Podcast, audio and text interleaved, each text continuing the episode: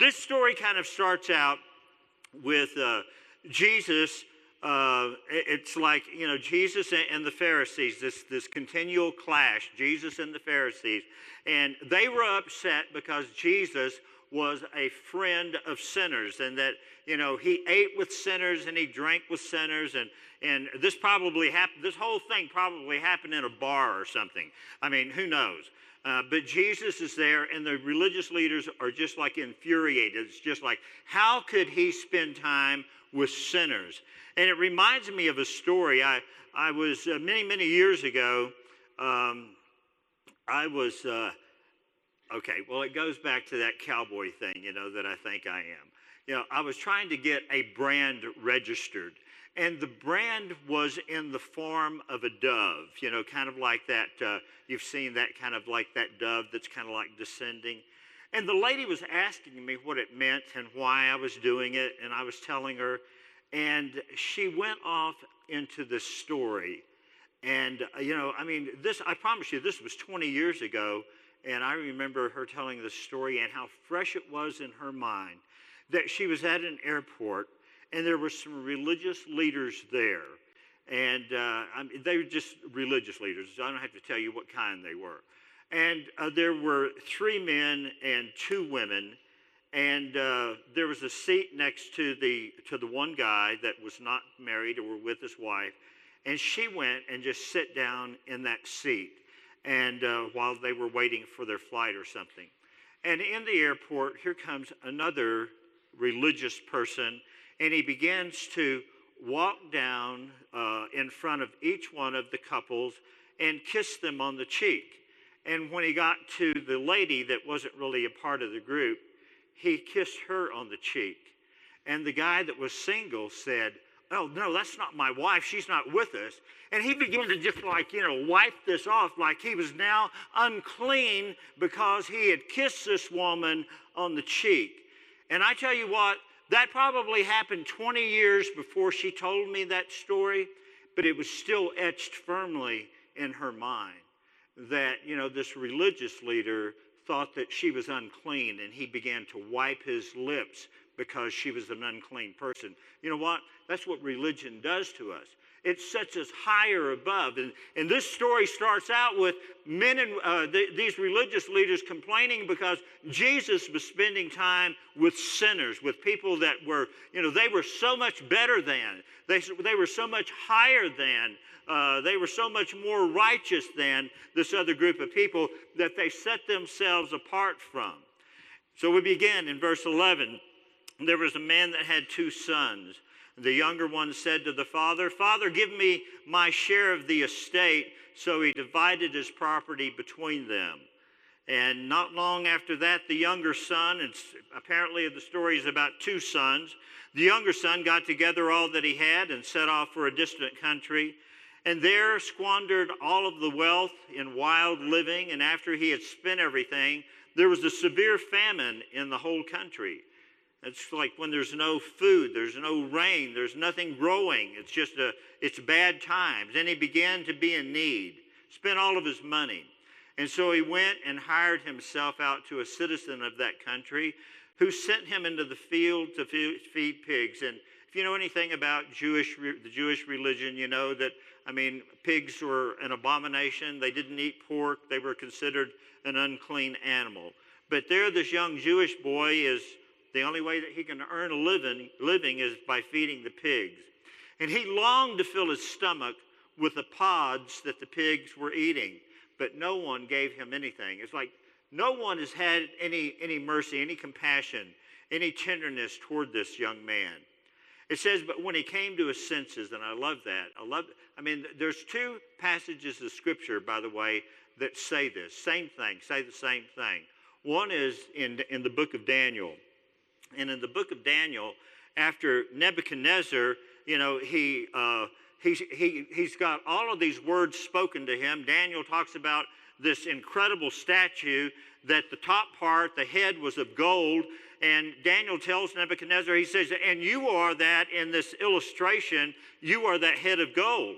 And it went to his head, and he began to see himself as the greatest Uh, he, he saw his kingdom as, as the greatest, and, and those things were true, but it wasn't by his power or his strength that, it, that enabled him to, uh, to become the greatest. It was all God's work. And so, um, because of that, uh, he, was, he was cursed and he became like a, a, wild man. He lived out in the field. It said that he even grew like feathers. Uh, he ate grass. He ate like an animal in the field. But it says that at, at the end of the seven year period, which was the time of the curse, that he came to his senses. And I want to say to us that sometimes, you know, in our lives, sin is like that. It's like you are totally blinded to what God's word says and, uh, and your obedience to God's words. It, it's just like you cast all of that out the door, and it's just like you forget what God's word says, or you don't care what God's word says, and then you go through a difficult time like King Nebuchadnezzar or the young prodigal son, that all of a sudden it's just like, man, you know, what am I doing? You know, look at my life. Uh, my life is a wreck right now. What, what's going on? I mean, and I've been in charge, and, and, and I have no one else to blame but myself. We go through those time periods where we, we blame our parents because we're victims, or we blame our bosses because they're treating us wrong or indifferently, or, you know, there's someone to blame. And then all of a sudden we come to our senses and we recognize, you know what, uh, I, this is me. I, I did this. I did this. That's what's called coming to your senses when you recognize that the mess you're in, you got there yourself. No one forced you there. You got in that mess yourself. And you come to your senses. And when the prodigal came to his senses, he thinks to himself, How many of my father's hired men have food to spare? And here I am starving to death. And then he sets out with a plan. He says, I will set out and go back to my father and say to him, Father, I have sinned against heaven and against you. And I am no longer worthy to be called your son. Make me like one of your hired men. Make me a, what he was saying is, make me a slave. Make me like one of your hired men. So he got up. He's got this plan. He's rehearsed what he's going to say. He got up and went to his, his father. I noticed that this really isn't part of my message today, but notice five, the five things that the Father does, okay? And for those of us that somehow uh, we go through bad times in life and we think that God is against us and this is God's doing, that God is punishing me. And, you know, while the young man was thinking about all of the, the things that he had done that had got him in that situation and that he deserved justice or judgment. Um, but while he was, uh, while he was a, a far, a long way off, the scripture says, his father saw him. As I think about that, I think about Jesus. And many times he would say, Why are you thinking that in your heart? What, what is easier to say? Your sins are forgiven or pick up your bed and walk? So the father knew.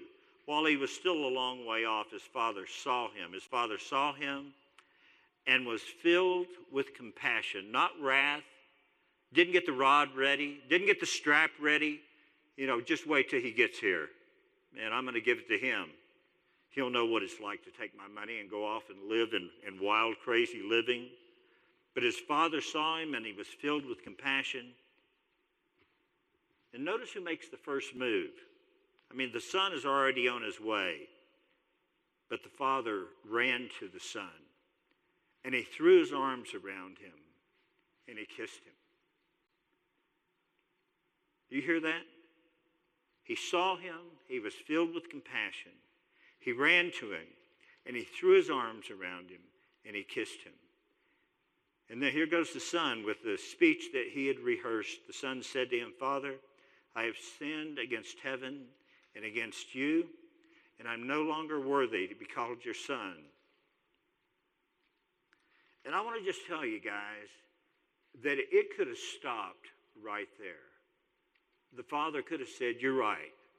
You have sinned against me, and you haven't acted like my son and you're no longer worthy to be called my son, And yeah, I'll bring you back, but yeah, get out there in the field. You got it. You had a good idea. Won't you just become a slave? Won't you get out there in the field and see what it's like to be a slave? My slaves are better to me than you've been to me. He says, I'm no longer worthy to be called your slave. I mean, called your son. And I want to just tell you that, like I said, it could have stopped right there. If you can't receive the forgiveness of God for what you've done, you can't move on. You can't move forward in what God has called you to do in your life if you can't receive the forgiveness that the Father is offering. And notice what the Father says. And we're gonna, this is what we're going to talk about this morning. But the Father said to his servants, Quick, bring the best robe and put it on him. Put a ring on his fingers, sandals on his feet, and bring the fattened calf and kill it. And let's have a feast and celebrate. For this son of mine was dead and is alive again. He was lost and now he's found. And so they began to celebrate. But meanwhile, the older son was in the field, and when he came near the house, he heard music and dancing. And I want to know that, I want you to know that when you can hear not just music, but when you can hear dancing, when you can hear dancing, I mean, they're getting it on. I mean, this is not quiet. This is not a waltz. I mean, they're, they're, they're shaking the house.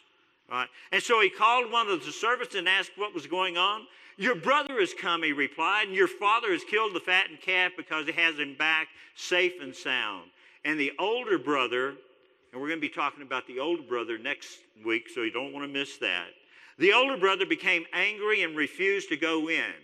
This infuriated the older brother. So when the father went out and pleaded with him, notice this is the second time that the father has to go out, go out to get a son. First time he's got to go out and get the younger son. The second time he's got to go out to get the older son. But this infuriated the older brother. And so the father went out and pleaded with him. And he answered his father. He says, Look, all these years I've been slaving for you, never disobeyed your order. You never gave me a young goat so I could celebrate with my friends. But when this son of yours who has squandered your property with prostitutes comes home, you killed the fattened calf for him. My son, the father said, You were always with me, and everything I have is yours. But we had to celebrate and be glad because this brother of yours was dead and is alive again, and he was lost and is found. You know, in this same uh, passage of Scripture, Luke chapter 15, there's a story about a lost coin and a lost sheep and a lost son. And in one of those stories, it talks about how the angels of heaven rejoice when one sinner comes to repentance.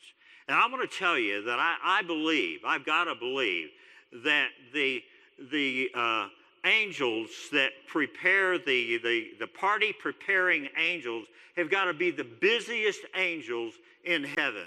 Because there's always somebody that's repenting. There's always somebody that's coming home. I mean, they're getting it on every day. They got to be they got to be busy every day getting something done. Here's another one that's got saved. Here's another one that's got saved. Look at the work that God is doing. So I want to talk about four things. I want to talk about the four things that the, that the Father gave the Son, and, and in the same order that they're recorded in the Scripture. First of all, he brings him a robe.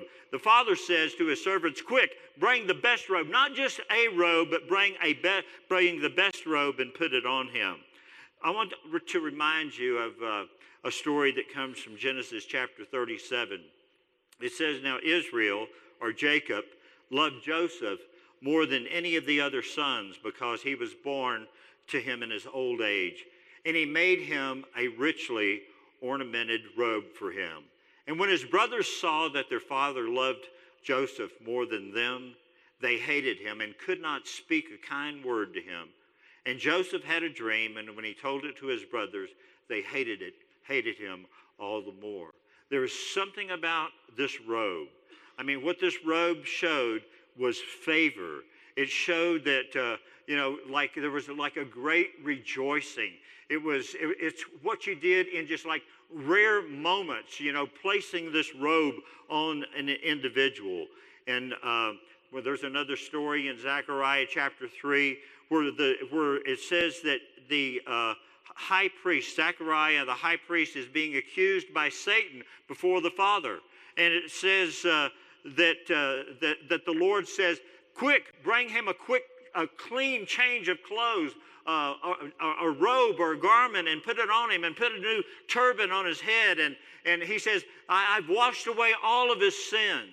And so, how does, how does that relate to us this morning? Isaiah chapter 61 says, I delighted greatly in the Lord. My soul rejoices in my God. For listen to this, for he has clothed me with garments of salvation and arrayed me with a robe of righteousness.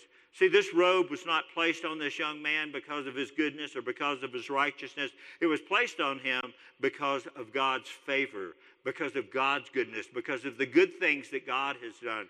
You know what the Bible says that, that he that knew no sin was made sin for us, that we might be made the righteousness of God by him. That he, Jesus, took all of our sin, God took all of our sin and placed all of our sin upon him and then took all of his righteousness and placed it upon us. You know, it's not a robe of works. It's a robe of favor. It's a robe of grace. It's a robe of God's goodness in our lives. And I want you to know that everyone that's a believer in this room today, God has clothed you with a robe of righteousness. And the second thing that we see that the Father did is, is He put a ring on His finger. And this uh, is very symbolic. And uh, I, again, I take you back to Joseph in Genesis chapter 41. Uh, you know the story of Joseph. His brothers hated him. We read some of that earlier. They hated him because of this, this robe, that this garment that uh, the father, that Jacob had made for him. But they hated him even more for the words that he spoke. They hated him because he was a favored son. Uh, they hated him and to the point where they wanted to kill him, but they ended up selling him into slavery. And he goes from slavery to Potiphar's house, being falsely accused, to prison and out of prison, God delivers him and brings him right into Pharaoh's court. He's higher than what would even be the vice president of our nation. He was second to Pharaoh, and we pick up in verse 41 of chapter 41. And Pharaoh said to Joseph, I hereby put you in charge of the whole land of Egypt. Uh, what, basically, what Pharaoh was saying is, dude, you're in charge, and I'm backing off. I'm just gonna, I'm just gonna watch what you do, and I'm trusting and knowing that God's favor is upon you, and I know that you're to do a good job. How do I know that? Because God is with you. Because God is with you. That's what I would say to you this morning. I know that you're to do a good job because the favor of God is with you, that God is with you. Not in your own power, not in your own strength. You're going to do a good job because the favor of God is upon you and God is with you. Verse 42, notice this. And Pharaoh took his signet ring from his finger, took it off of his hand, and put it on Joseph's finger. And here we go with that. He dressed him with robes of fine linen, put a gold chain around his neck. He had him ride in a chariot as second in command, and men shouted before him, Make way, make way, make way. Thus he put him in charge of the whole land of Egypt. And Pharaoh said to Joseph, I am Pharaoh but without your word, no one will lift a hand or a foot in all of Egypt. Now that is showing him favor. But he gave him his signet ring. And that was that anything that he put that stamp on, I mean, that was just like the ultimate favor. I've got the signet ring of the king. I've got the signet ring. We read it again. We read in Esther something very similar. Remember, there was a, a man in, uh, in the book of, uh, of Esther. His name was Haman, a wicked, wicked man who hated the Jews and wanted to exterminate. He wanted to just kill, annihilate every Jew that was there. But what he didn't know is, is that the king's wife was a Jew. And he's got this plan to kill Jews throughout the land. And when the plan becomes revealed to King Xerxes, he gave Queen Esther the estate of Haman, the enemy of the Jews. And Mordecai, which was her uncle, came into the presence of the king, for Esther had told how he was related to her. And the king took off his signet ring. There we go again, this important ring which he had reclaimed from Haman and presented it to Mordecai. And Esther appointed him over Haman's estate. This signet ring, a robe, and a signet ring. This is what the Father has done for the Son that has been living uh, this wild life. The third thing that we see that the Father did is that put sandals on his feet. You know, in those days, in that culture, um, if you didn't have shoes, you were either the poorest of the poor or you were a slave. And the father was going to say that my son is no longer the poorest of the poor, and he's certainly not a slave. Listen to this scripture from Galatians, Galatians chapter 4. It says, When the time had fully come, God sent his son, born of a woman, born under the law, to redeem those under the law, that we might receive the full rights of sons. Because you are sons, God sent the Spirit of his Son into your hearts, and the Spirit who cries out, Abba, Father. So you are no longer a slave, but a son. Since you are a son, God has also made you an heir. You know, God only knows us by two names, all right? And that's sons and daughters. We're not slaves. You're not a slave. And Christ has redeemed you. He has redeemed you from the from the curse of the law so that you are no longer a slave. At one time, yes. And maybe there's maybe someone in here this morning that has not received Christ as Lord, and yes, you would still fall into that category. But God is saying today is a day of salvation. You guys remember, some of you remember many years ago that uh, on milk cartons they would feature some lost child, have a picture and a profile of that child. How many of you remember that? Okay, you, you guys are really old to just raised your hand because they don't, they don't do that anymore. But, uh, but I, I want to just tell you that, you know, this morning when God was having a glass of milk and he looked at the milk carton, he said, you know what, I've got, still got some lost, I've got some lost children out there and I love them and I'm missing them and I want them back. And I wanted you to know that the heart of God, if you have not received Christ as your Savior this morning, that the heart of God is after you this morning. That He wants to put a robe on you and a ring on your finger and sandals on your feet today to show that you're no longer a slave.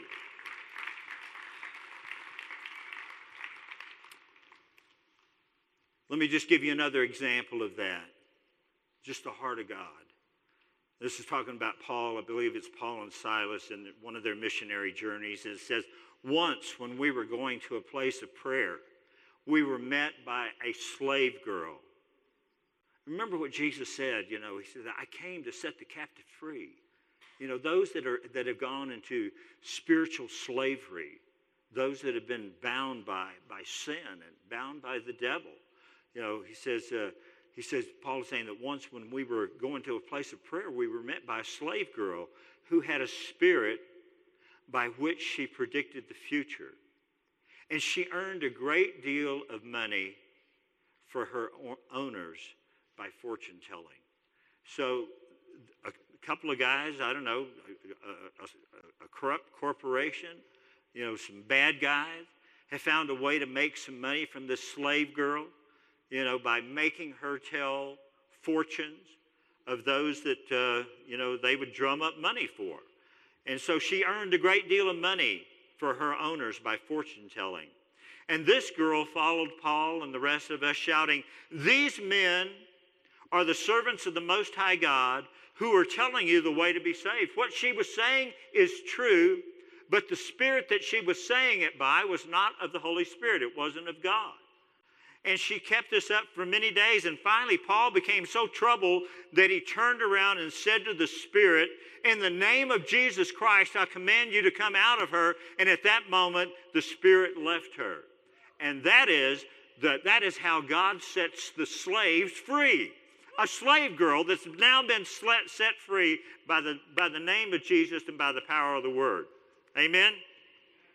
All right, this is good stuff, guys. Um, final point here this morning. So we got a robe, we got a ring, and we got sandals. I was trying to put all these first letters together to make it easy for you so that you'd have something to remember this week, that you'd think about it. But just go back and read Luke 15. It's, it's good. It's good. And so then there's this big feast. Well, before we get there, let me just say, say this to you. You know, when in Galatians we were talking about, let me go back to the Galatians 4 scripture. He says that we've got the spirit in our in our hearts when you accept jesus as your lord and savior you've got the holy spirit in your heart that cries out abba father abba father that you're no longer a slave bound by and controlled by satan but you're free controlled or, or directed by guided by the holy spirit that cries out abba father and that is the real difference between condemnation in our life um, and conviction in our life.